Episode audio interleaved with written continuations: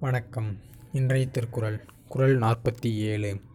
இயல்பினான் இல்வாழ்க்கை வாழ்பவன் என்பான். முயல்வாருள் எல்லாம் தலை. விளக்கம். நல்வாழ்வுக்கான முயற்சிகளை மேற்கொள்வோரில் தலையானவராக திகழ்பவர். இல்வாழ்வின் இலக்கணம் உணர்ந்து அதற்கேற்ப வாழ்பவர்கள். அதாவது இலக் இல் வாழ்க்கையோட இலக்கணம்.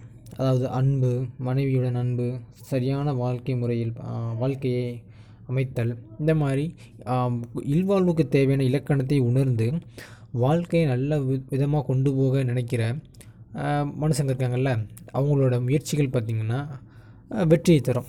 அதுவும் இல்லாமல் இந்த மாதிரி வாழ்க்கையில் முன்னேற துடிப்பவர்களுக்கு தலைவனாக இருப்பவர்கள் யாருன்னு பார்த்தீங்கன்னா இந்த இல்வாழ்க்கையில் வந்து ஒரு ஒழுக்க நெறியுடன் சரியான முறையில் வாழ்க்கை வாழ்க்கை நடத்தவர்கள் மட்டுமே தலைவனாக திகழ முடியும் அப்படிங்கிறது தான் இந்த குரலோட விளக்கம்.